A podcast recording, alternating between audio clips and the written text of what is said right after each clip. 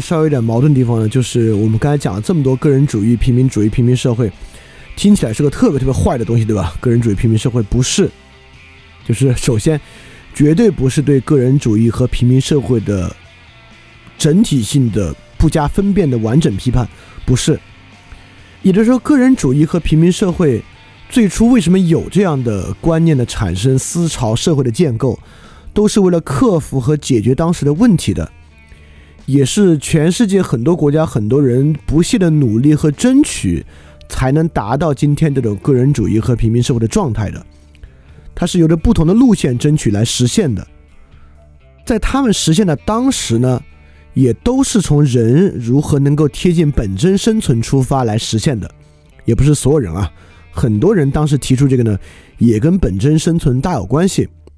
也就是说，我们恰恰要意识到。个人主义和平民社会不是自始以来就非常非常糟糕的，它的糟糕恰恰是它在现代以某种方式合流之后形成这个其实既不是个人主义，我也不是平民社会。好，这是一个第一个很重要的观点啊，就是今天我们并不是在以个人主义的方式活，也不是在以传统平民社会的方式活，而是一个。迥然不同的道路，这个道路挺难命名的，我们只能叫它个人主义与平民社会的道路，是一个河流之后的新路。这个新路是一个特糟糕的一个东西啊。但，我也不是说我们过去社会就有多好，我我们在神话那里面讲了，每个时代的的人都应该认为自己的时代是有史以来最糟糕的时代，这是正常的。就所有历史英雄其实都认为自己的时代就是最糟糕的时代。我们能看到吧？从孔子他就觉得他的时代糟透了，佛陀也觉得时代糟透了，耶稣也觉得时代糟透了，曼德拉可能觉得他所在的国家糟透了。每个时代的人都认为自己的时代是最糟糕的时代，这是对的，这没有问题。就这个问题，如果你想知道为什么的话，我就我就不在这儿花时间说啊，你可以去在那个神话与那个宗教的那四期节目里找一找。好，以这个为基础呢，我们就正式开始来就什么是个人主义以及什么是平民主义来看一看。就在发这张图的前一秒，我把它的标题从理解个人，把从理解个人主义改成了现在这个了解个人主义。就是我确实觉得，仅仅通过这个 part，我们绝对不可能理解个人主义，我们只可能对个人主义有一个最基础的勾勒和了解。要真的理解的话，是相当困难的。这个在夏令营的有一期那个关于学习的语言学辨析里面，我们当时说的挺细的，就什么是了解，什么是理解。那今天我们能做到的呢，大概就是了解一下它。个人主义当然不是新的事情了啊，就是历史上的个人主义跟当前的个人主义是非常不同的。但是它本身当然有连接，不然我们干嘛用一个词去描述它呢？历史上个人主义在我们这个国家有很漫长的历史。就我们讲孔子那期，其实引过这句话：“三军可夺帅也，匹夫不可夺志也。”来自《论语·子罕》。就这样的话，其实非常非常具有个人主义的色彩。三军可夺帅，匹夫不可夺志。也就是说，在这里看到志向是一个纯纯粹粹由个人所有的东西。不仅如此，志向可能还是个人最重要、最关键的那个东西。而我们讲了，儒家君子最重要的人格就是他的志向，因为君子可能是儒家个人修习很重要的一个成果啊。而这种个体呢，它很重要的就是纯粹。属于他自己的这个志向，但要说它与今天个人主义的区别呢，也非常的明显。在《论语泰伯篇》就有“民可使由之，不可使知之”。大概啊，反正我们这句话有在很多人对他到底什么意思颇有争议。但至少从我从那个那期节目到现在的理解呢，大概就是说，人民我们可以教化他们，可以以不同的方式操纵他们。但不可以让他们知道是为什么。如果匹夫不可夺志呢？那人民最好就别有志，人民是不可有志的。这看起来和儒家本身这种民贵君轻、以民为本的观念非常相左，甚至很多人因为这个原因觉得儒家挺虚伪的。但恰恰不是，这个对于理解当今的个人主义其实非常重要。也就是说，在过去我们是有个人主义的，在儒家传统也有。它是一种极其典型的精英个人主义。如果你是一个识字的士大夫，你应该发展出极强的个人主义，你有自己的志向，你是自己的，你跟国家啊其他人是区分开的。但如果你不是一个精英，你是个平头老百姓的话，谈不上个人主义。就是在“民贵君轻”这句话里面，这个“民”本身就是一个 collective 的概念，它是一一堆人，它不是每一个民都贵，都比君要重，不是民所构成的整体比君要重，所以民本身就不是一个个体，它就是一种混成的集体概念。而孟子见梁惠王那里，我们其实说过啊，这种推己及人，根本就不是对于民的，不是对老百姓的要求，那是对君王的要求。就只有君王需要做到推己及人。而“民贵君轻”这句话很有意思啊，为什么要这么说？恰恰在就在于其实是君贵民轻的，因此一个明君能够做到民贵君轻，这玩意儿才值钱呢。也就是说，这话其实我们真的要去揣摩一下。如果本就是民贵君轻，就没什么可说的了。他说出来，恰恰就因为其实是君贵民轻，所以说能做到民贵君轻啊，那可真是不容易。这就是明君了，这就是不容易，值钱就值钱在这儿。所以，在美国独立战争之前，新一种平等文化就是贵族能跟老百姓打成一片，但那不是真民主。就他们当他们这么说的时候，恰恰是贵族老爷本来跟你的距离很远，他现在能跟你打成一片了，这才值钱呢。所以，当然我们这边的很多宣传里面都会有啊，很多平易近人啊，跟百姓融为一体的观念。那那是因为他们的先前观念就是他就不该跟你融在一起，所以融在一起才变得如此的特别，才变得如此的奇怪。因此，从这里来看，在《论语》的年代，当然这个在今天有无数的残留啊。刚才我已经举过例子了。也就是说，个人主义是长久存在的，但个人主义一直是一个精英集团才说得上的东西。老百姓说不上个人都，老百姓就是一个混合的集体。在历史之中也是，在历史之中能够有名有姓的，那都是精英。老百姓从来都被当成一个 collective 的。东西在里边存在，一直以来都是如此，直到现代，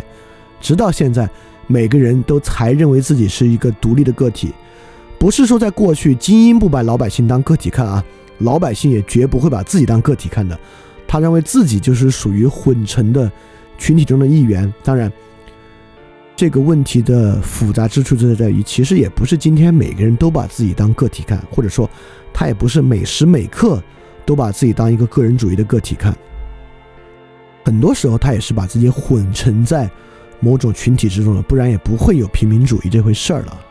因此，我们从这里就可以看出，如果有个人主义与平民主义的矛盾啊，在《论语》这里就已经很明显了。在这个地方，精英主义的个人主义跟平民主义是水火不容的，它是不可能同时在一个人的身上出现的。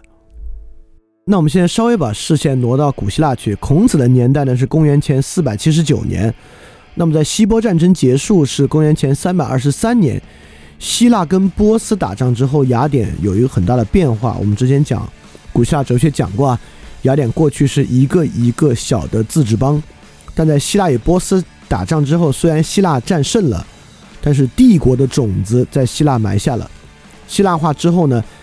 呃，在雅典逐渐成为一个霸主，成为雅典帝国，开始统御整个希腊地区。直到伯罗奔尼撒战争被斯巴达打败，因此，卫城就雅典卫城之下的自由民跟城邦的关系，变成了一个帝国体制之下的个体和帝国内部诸个邦国的关系。因此，在这个时候呢，发生了西方的个人主义的萌芽吧，就是斯多葛学派和伊壁鸠鲁学派。这个挑战与孔子是类似的啊，也就是说，当雅典人走出一个小型的自治城邦。面对一个大帝国的时候，他在重新调整自己与城邦的关系。过去自由民跟城邦那种融合的关系，在今天一个个体面对帝国的关系时候难以为继。对孔子也一样，在春秋时代，各个家臣与那会儿的各个公国之间本来是融合的关系，但是各个家臣与公各与公国出现分崩离析的时候，像孔子这样的边缘贵族，他与鲁国的关系。不再是过去一个士大夫可以与自己国家的关系，他跟国家忠诚的那个对面向他自己国家忠诚的那个基础被打破了，他开始有别的选择，他可以去赵国，他可以去郑国去做官，其实也是在这么一个改变之中的。因此，我们回到雅典啊，一个英国的历史学家塔恩就说：“作为政治动物，作为城邦或自治的城市国家一份子的人，已经同亚里士多德一道完结了；作为一个个人的人，则是从亚历山大一道开始的。我们知道，亚里士多德是亚历山大的老师，亚历山大马其顿正式建成一个特别巨大的帝国。也就是说，我们我们也知道，著名的斯多葛学派的故事就是。”亚历山大山大大帝去找斯多葛学派这位著名的哲学家，说：“我能为你做点什么呢？”那个人说：“啊，我的国王啊，你能做就是让开点，你挡住我的太阳了。”就这么一个著名的故事，对吧？也就是说，恰恰在过去我们也说过啊，在雅典的自治邦里面，每个自由民跟城邦的关系是非常近的，跟城邦几乎是融为一体的。但是走入帝国的雅典和马其顿之后呢？斯多葛学派和伊壁鸠鲁开始发展出一种有一点点现代意义上的个人，而其实这个挑战在现代也同样存在。我们的父母那一辈虽然已经面临一个巨大的民族国家了，但在实际的联系之上，还是跟本地的厂矿单位高度相关的。直到今天，我们才完全脱离一个特定的厂矿和单位，直接与这个巨大的国家，甚至与这个巨大的世界直接相连。因此，我们今天所面临的个人主义的这种背景，跟走出希腊城邦时代呢，是可以做一定的类比的。因此，在斯多葛主义者看来呢，个人本身啊，一个个体本身就是可以自给自足的，个人的幸福呢，就完全在于内心的宁静和顺乎自然，不需要对外界有任何要求，任何外在的公民和事物其实都无助于个人的自足和幸福。这样的观念呢，在著名的罗马君王奥勒留写的《忏悔录》里面，因为奥勒留本身是多葛主义者嘛，有更明显的展示。那奥勒留的《忏悔录》呢，也是开了这个《忏悔录》这个文体。我们知道，今天是这个世界的人啊，一个非常重要的文本呢，是另外一本《忏悔录》，就是卢梭的《忏悔录》，打开了现代人的心灵。但这个我们之后会非常非常详细的来讲卢梭的《忏悔录》跟现代人心灵之间的关系啊。包括它与真诚与真实的关系，这个我们都是之后会细讲。今天这里不用，还还不用先纠结这个问题。但我这里举卢梭这个例子，就看到奥勒留的忏悔录和斯多葛学派对于自足的想法，跟卢梭相比是完全完全不同的。卢梭的忏悔录更接近我们今天的心灵，而一个一个斯多葛学派的忏悔，跟我们今天是有非常非常大的不同的。首先。它就是一个非常不平民社会的想法。卢梭的《忏悔录》其中包含了比较平民社会的成分在其中。那么，那这个这个具体的差异，我们在那个时候会去细讲啊。总之，最初的斯多葛学派和伊壁鸠鲁学派这种萌芽的西方个人主义，虽然与今天面临的可类比的背景也有可类比的课题，但其本身跟今天所这种世俗个人主义是非常不同的。一会儿我们会去细讲一下世俗个人主义的几个特征。那跟斯多葛学派类似，对我们这个文化有很大影响的佛教，有没有个人主义呢？在今天，很多人看起来，佛教应该是有很强的个人主义的，因为佛教甚至于有点像改革之后的基督教一样，一个人凭借自己是可以得救的，是可以出轮回的吧？因为他们那不叫得救啊，应该叫出轮回。这某种程度上是有点斯多葛主义的。但我找到一段佛经，相应部的佛经是这么讲的。就佛陀世尊的一位弟子，很有名的那位弟子阿难，他给世尊说：“大德，大德就是世尊的一个尊称啊。有善知识、善伴党、善随从者，此是凡行之伴。”就他的意思是说，有好的知识，有好的朋友，有好的追随者，这是不是就是反省啊？就是某种呃好的行为的一半了呢？佛陀说。阿难勿作誓言，阿难勿作誓言，阿难有善知识、善伴党、善随从者，皆是反省。意思是说，你千万不要这么讲啊！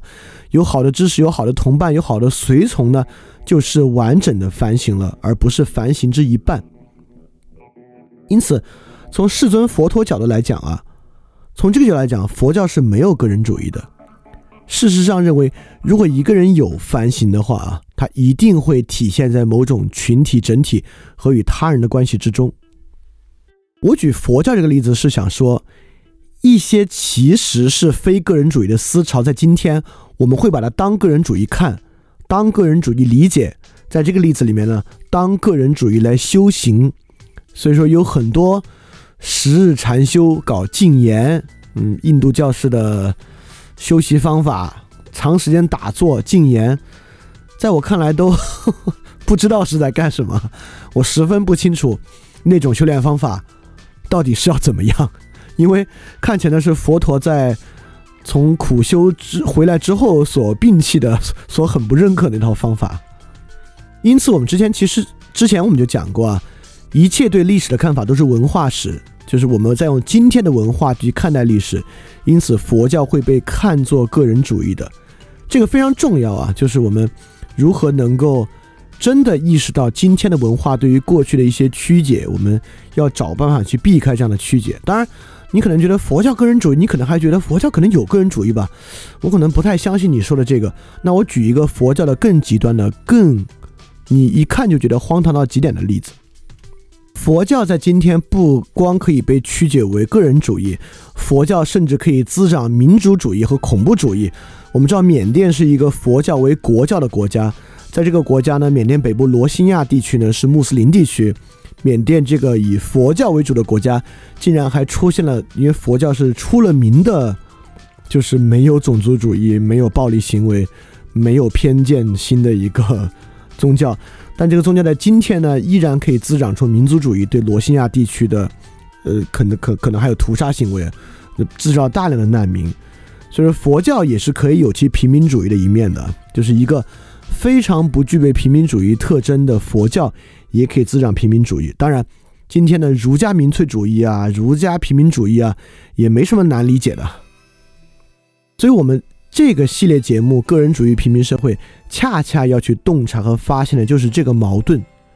佛教是怎么滋长出个人主义甚至民族主义的？这种矛盾正是我们发现的。其实不仅仅是缅甸的荒唐，他们的荒唐，也是我们自己荒唐而不自知的那个方面。其实我们的荒唐跟他们的荒唐其实有一个共通的方式和内核，而我们这次呢，就是要去慢慢发现这个内核，去。看它到底有多少层次，到底是怎么样运转起来的。那现在我还要引向这个话题最深的一一面，在非世俗个人主义之中，理性跟个人主义是什么关系？就是反思性与个人主义的关系。某种程度上，阿南的那句话没有那么荒唐。他说：“有好的知识，有好的朋友，有好的追随者，是一半的反省。”呃，他的认识不够深，但这个不够深的认识呢，本身是非常非常自然的。也就是说，会不会人的反思性？我们知道反思性是意识的根本特征，会不会这个意识特征本身就伴随着个人主义的特点？这是这个东西最抽象的一部分了。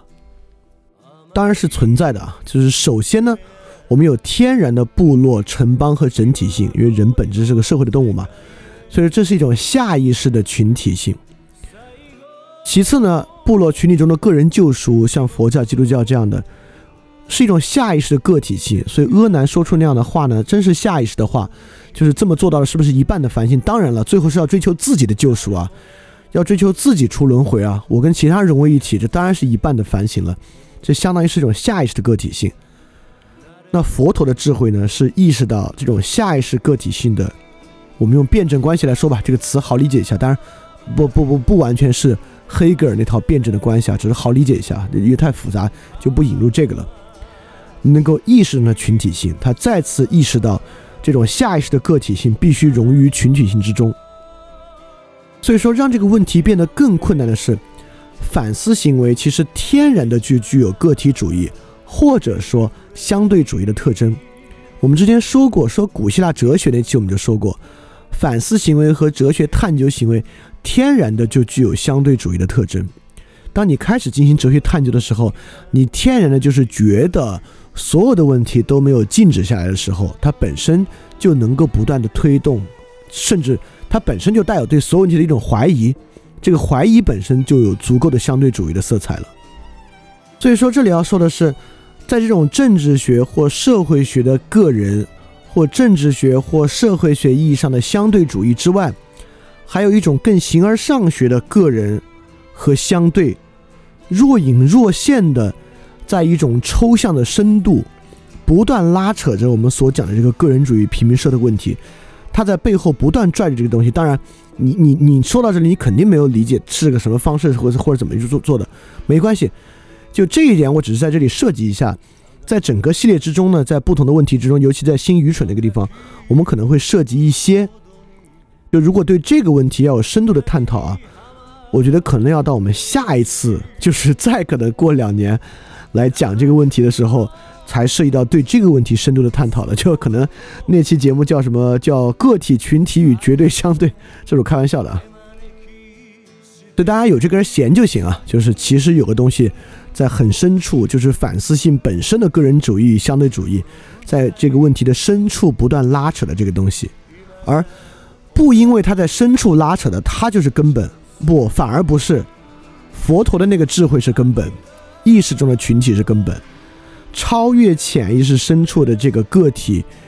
与这个相对主义的拉扯，意识到超越于他的那个我之外的那个东西，恰恰才是大的智慧的所在。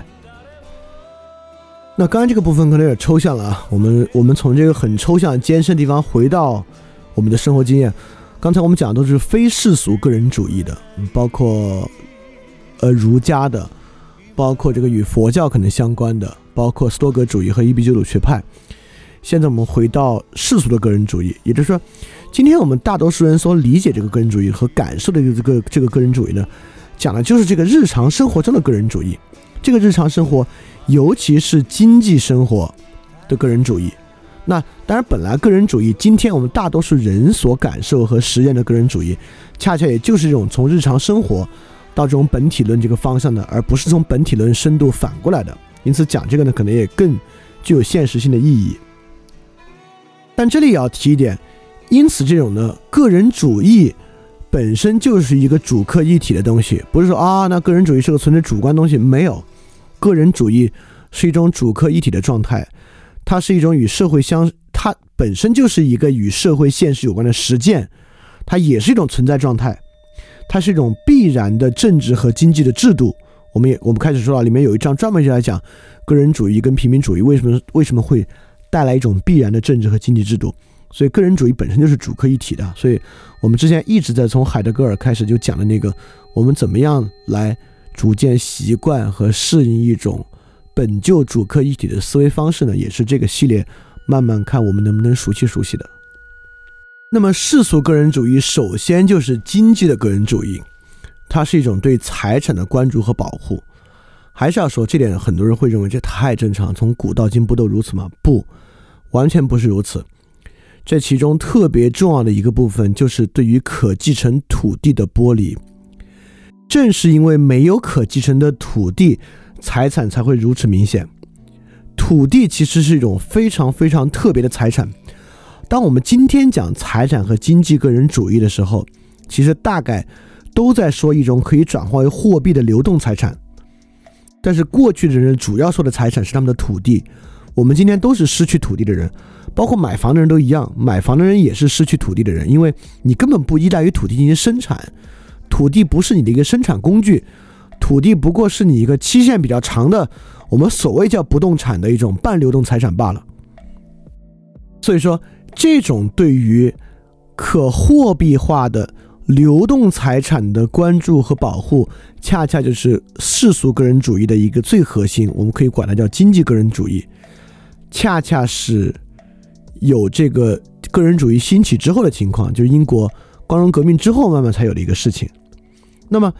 因此我们也会发现，正是因为现代个人的经济个人主义其实发源于英国，所以我们讲个人主义兴起的时候，也会主要讲英国跟美国的状况。所以说，今天我们才发，我们也发现，经济学其实主要是存在于英美世界中的一门学问，而不是欧洲大陆的学问。欧洲大陆的经济学家，包括奥地利学派经济学家，都不像英美的经济学家那么去研究经济。在欧陆经济学家之中，经济与政治、生活、社会都是高度网络在一起的。在英美里面的经济是一个更区分出来的学科。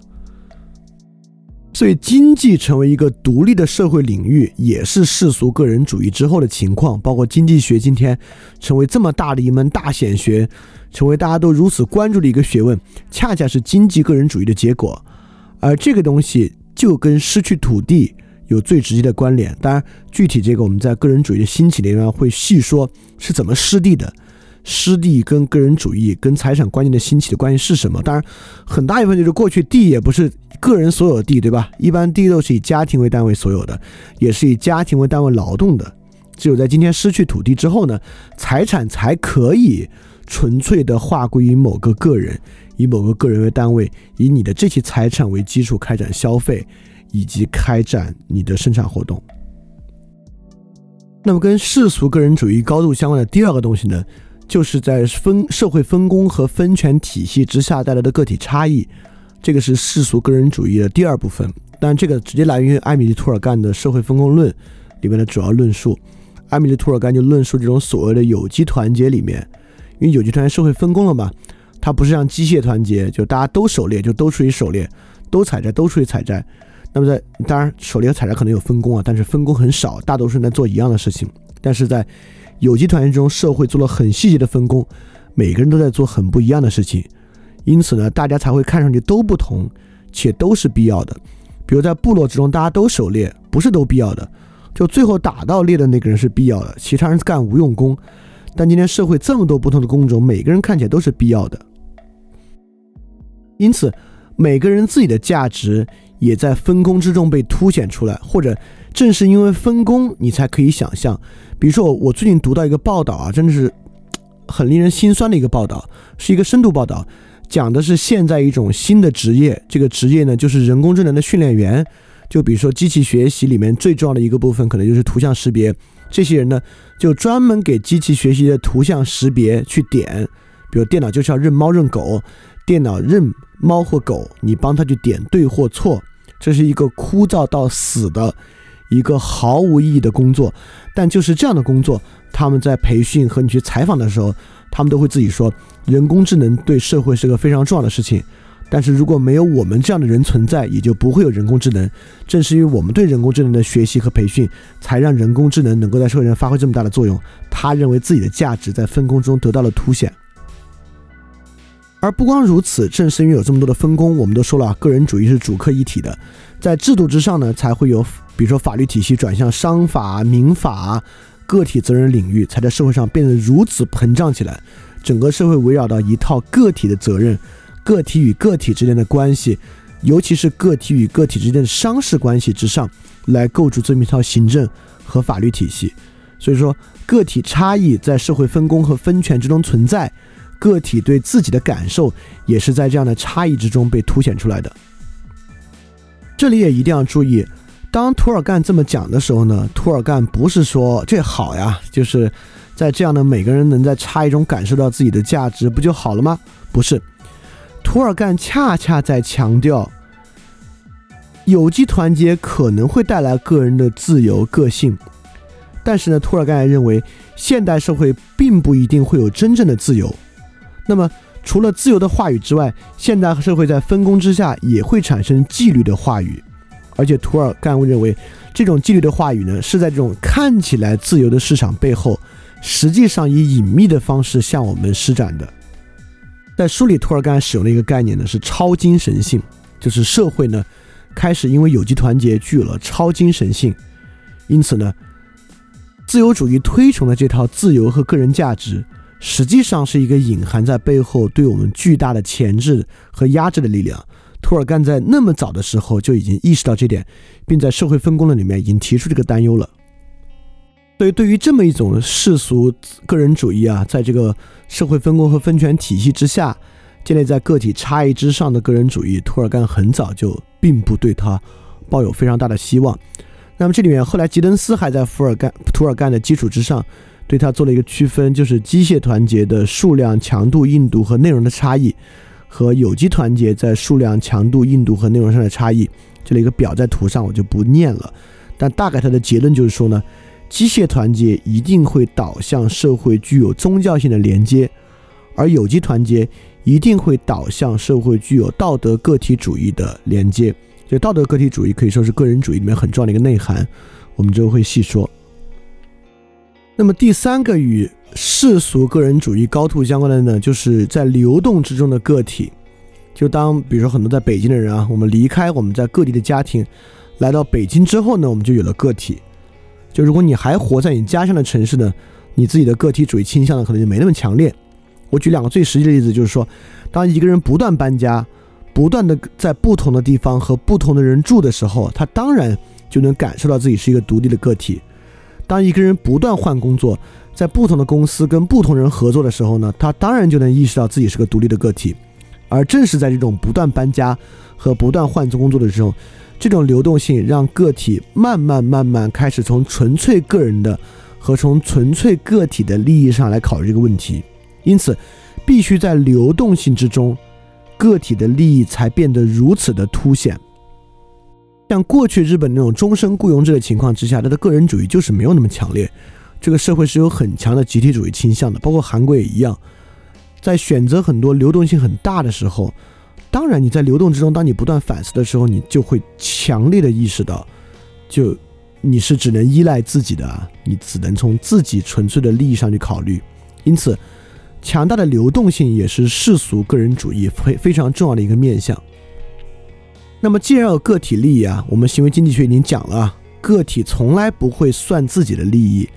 利益总是需要有锚定效应的。说白了，就是利益总是要在比里面才比得出利益大小的。所以说，在流动之中的个体如此关注自己的利益，他就一定会想：那我的利益跟别人的利益相比是什么样的呢？这就进入这个。这个个体主义、世俗个体主义最重要的一个关一个关键点了。因此，个体在考虑自己利益的时候，并没有考虑或者并没有像数学一样考虑利益的多寡。实际上，绝大部分个体在考虑利益的平等，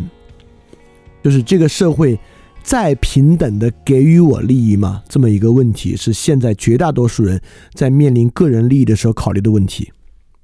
也就是说，世俗个人主义一个很重要的东西是个人主义在呐喊、在追求的平等，而我们刚才说的是利益，但实际上在这个平等的时候呢，绝是一个复杂的问题。就是说，现在也应该没有人会认为平等在意味着财产的绝对平等吧？就我的钱跟别人的钱是不是一样多？首先，社会上很多事儿不是钱啊，比如说在北京，你能不能摇号买车的不是钱的事儿，这是权利的事儿，对吧？所以说，平等和利益一定不指的不仅仅是就是钱的利益。虽然大家平时确实很关心钱，它其实根本上，比如摇号这事儿等等的，它根本上是个身份的问题。所以托克维尔在论美国的民主的时候就已经说到这个了。他说，身份平等的逐渐发展是势所必至、天意使然。这种发展具有的主要特征是，它是普遍和持久的。它每时每刻都摆脱人力的阻挠，所有事和所有的人都在帮助他前进。说到平等啊，这个问题很复杂，但是如果你要真的深度去理解个人主义与平民社会，必须深度理解平等。我们在讲欧洲近代史与思想的时候，讲到法国大革命是怎么从一个平等诉求和平等诉求在大革命之中的转变啊，已已经是个非常非常复杂而但是非常有趣也重要的问题了。那么。既然其实平等并不是说财产的绝对均等，更多时候指的是对待方式或者身份的平等。那我我们到底该怎么去多描述一下平等呢？我们应该把平等理解为一种力，也就是说，平等从来不是一个状态，或者我们也绝不可能达到平等的状态。平等是一种动机上的力，是每个人在。表达在思考、在观察他自我的时候的某种力，而且还有一个重要的，特别在今天的社会里面，这个就很重要了。在今天的社会里面，我们就来摇号这个事儿啊，说一个，比如说一个具有北京户籍的人，或者一个没有北京户籍但是在北京工作的人，他在想他能不能摇号的时候，他脑子里最后想的一定不是我能不能摇号。他必须把自己带入一个身份，他必须想，像我这样的人能不能摇号？因为政府绝对不会对他这么一个个体特别的授予某种政策，必须是对他所在的群体开展政策。他出发点是，哎呦，我想买车，但到实际想的时候，他必须想，像我这样的人能不能摇号？那像他哪样的人呢？就需要有社会建构促使他能够想象他是哪样的人。这是因为在整体的社会之中，政策、制度、框架、商品的对象都不是一个一个独立的个体，而是规模化的群体。这就是我们最我最开始说，为什么在上一次现代性与后现代性里面没有讲到群体规模是一个挺遗憾的事儿，是一个挺大的遗漏。我在这里补上。而在这里，恰恰我们找到了一个最关键的点，就是个人主义与平民社会连通的那个点。在什么时候，一个个人主义的视角不可以完全以个人的方式展开？就在这里，在平等的诉求这里。每个人对平等诉求的出发点和动机是他自己，但一旦他开始想可以怎么样的时候，他必须把自己放在群体之中去想象和构思。是因为这个社会不对某个独立的个体施行一个政策和方针，而是对某个特定的群体施行一个政策和方针。我们在这个地方呢，找到了个人主义跟平民社会的一个连接点。因此，在这里呢，我把它叫做个体审视、集体对待，个个体主义平民社会呢，找到一个交叉点。但是不是必然如此？当然不是。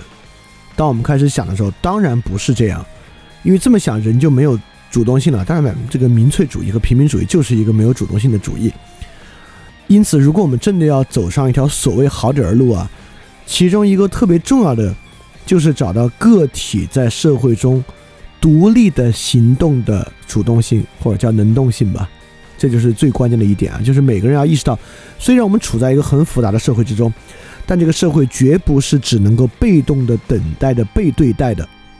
在这个社会中，个体是绝对可以主动的去做事儿的。这个夏令营单有几期关于做事儿的节目啊，其实里面已经说到了，在一个什么样的逻辑之下，我们可以超出标准化的框架、标准化的模板、标准化的政策。为个人拿出做事儿的空间，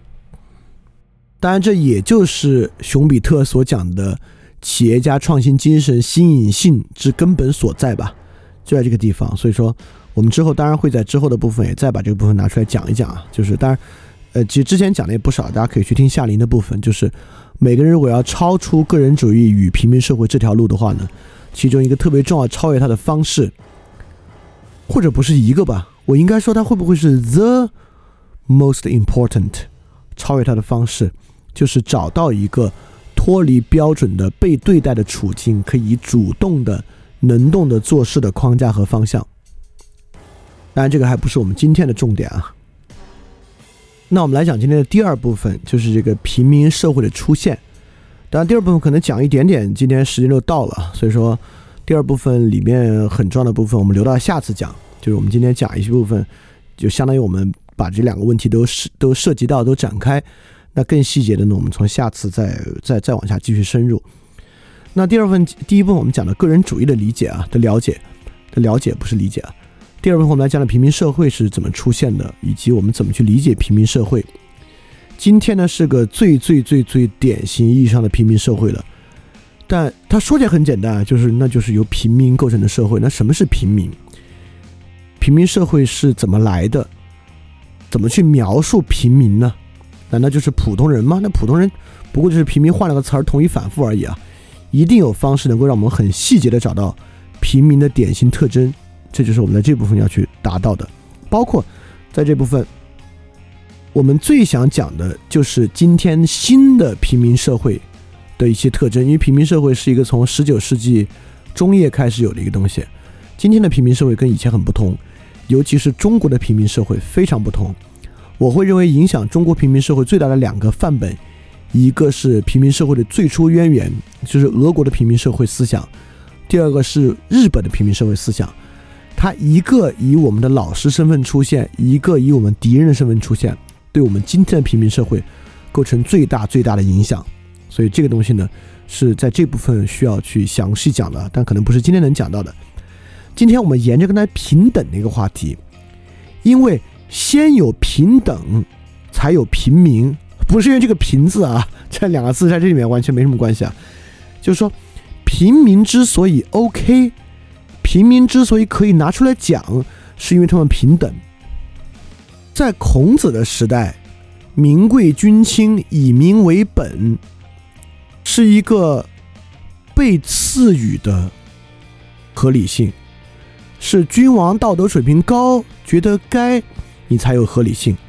而平民时代的真正降临，是平民获得某种本体论意义上的合理性，不需要其他人的给予，它自然而然的、先天的具备某种合理性。也就是说，在过去贵族先天的高人一等，我们今天认为人们先天的彼此平等，是这个平民社会出现的根本。在今天这个观点如此的根深蒂固和自然，导致我们都不觉得奇怪了。就人人生而平等这一点，虽然我们今天觉得啊，人人生而他的这个可能钱不一样啊，家庭资源不一样，所以他可能成功的概率要高一些。但无论如何，大家都认为人们在人格上比较平等。虽然我们很多时候发牢骚的时候会说啊，人格上也不平等，他们可以这样可以那样，特别是某种消费上的优势。但其实我们经常审美某种什么最美食堂女孩。最美的建筑工人，就是我们依然很愿意想看来自于普通人身上的道德优势，而在这里说人格呢，当然是一种道德个人主义的东西啊。我是认为他们具有天生的道德平等性的。不仅如此，其实说到底，平民社会会认为普通人不光跟有钱人比有天生道德的平等性，他事实上还有天生道德的优越性。这个话一点不奇怪，圣经上就说了，富人要进天堂，比骆驼穿过针孔还要难。就是我们之前讲基督教讲过这个话，这个话不难理解。所以平等的起源，我们就要从基督教开始讲起。现代社会平等观念的起源，确实与基督教的兴起有非常非常巨大的关系。马太福音五章四十五节就讲，好让你们能成为你们天父的儿女。因为他使太阳升起，对着恶人也对着好人，降雨给义人也降不义的人，就是基督教的观点跟犹太教观点一个很巨大的不同。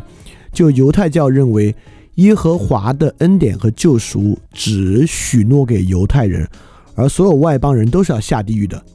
而在基督教看来，这个恩典不仅仅是给犹太人的，而是给天下万民的。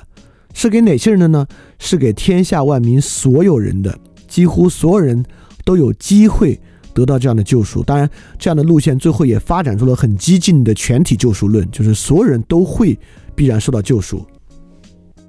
因此，在基督教的初期，就公元元年那个时候，耶稣基督在活动的时代，就已经在传播着非常非常激进的平等主义了。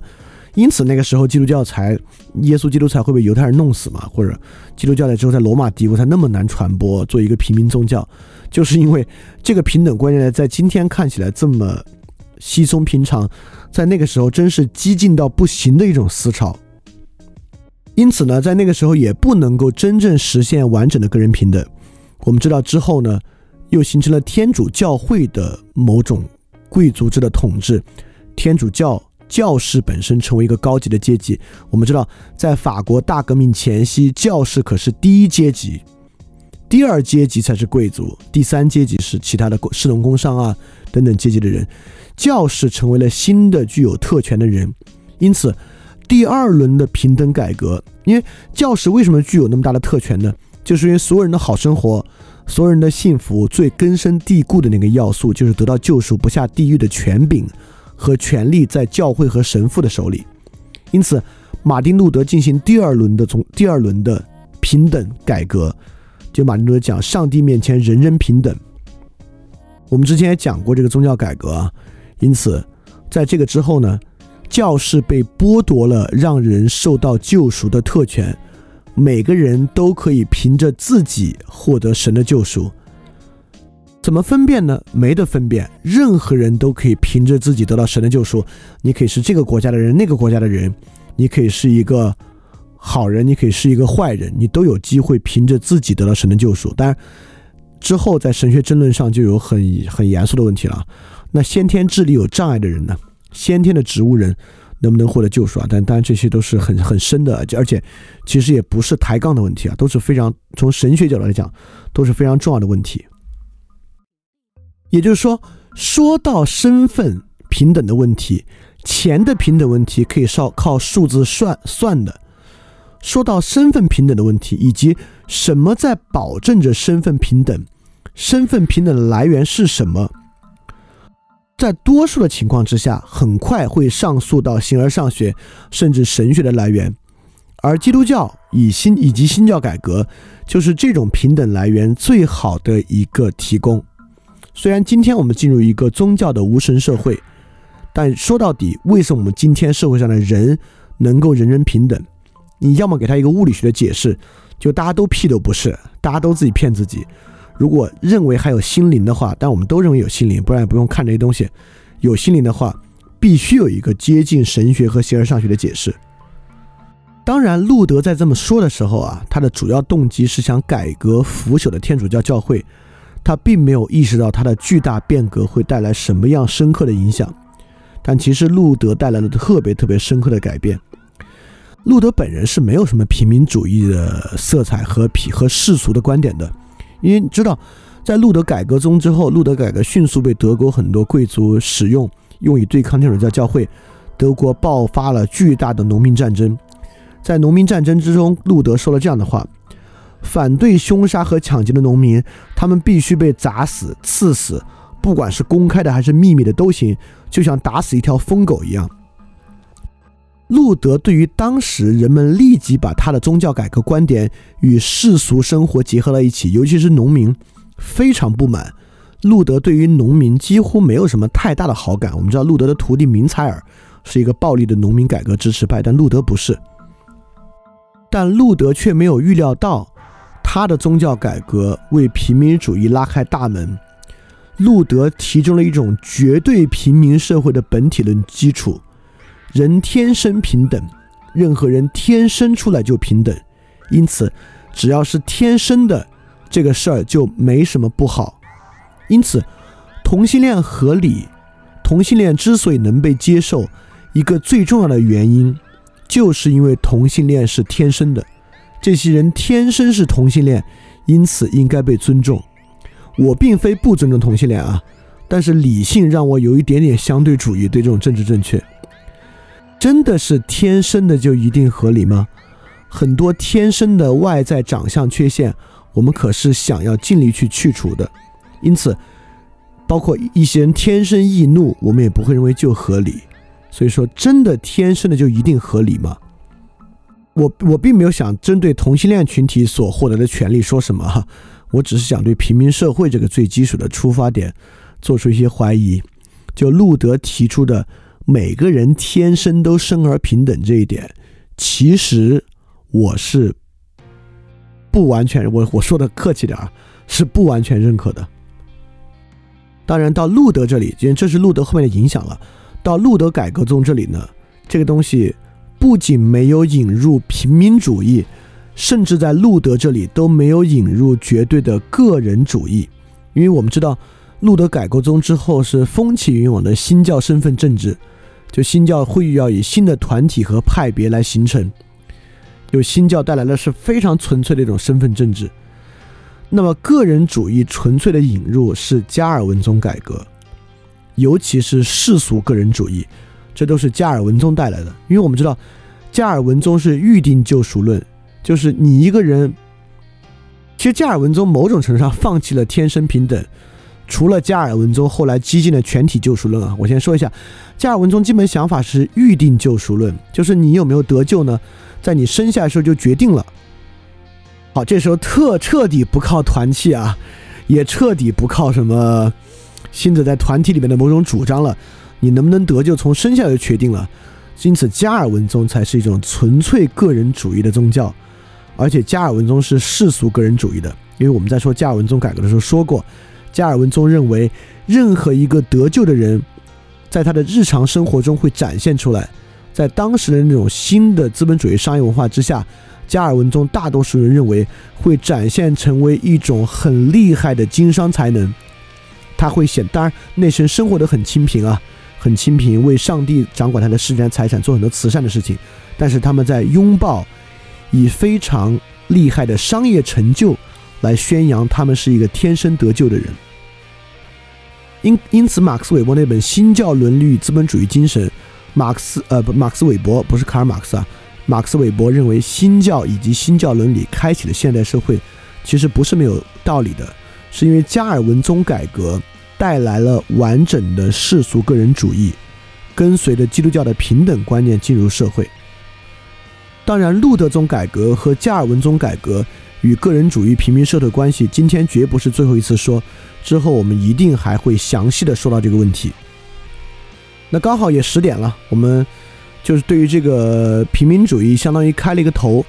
开了一个平等的起源，就是基督教对于平等平等观念带来的起源。正是在人与人都平等的观念之上，平民的合理性才能得到保证，才能引入平民主义。那下期我们开始呢，就从平民主义的两个词汇开始，因为平民主义是个很复杂的概念。如果换成英文是哪两个词呢？一个是 democracy，一个是。Populism，democracy 是民主，对吧？但不，我们下次开始呢，都从词源学的角度上来考察 democracy 到底是什么意思。Populism 最初是从什么意思来的？来看平民主义的有哪两个内核？然后我们接下来再来讲俄国的平民主义和日本的平民主义是怎么来的。我们最后再来讲平民主义与个人主义的这个矛盾到底在哪里？啊，这可能是我们下次的这个内容了。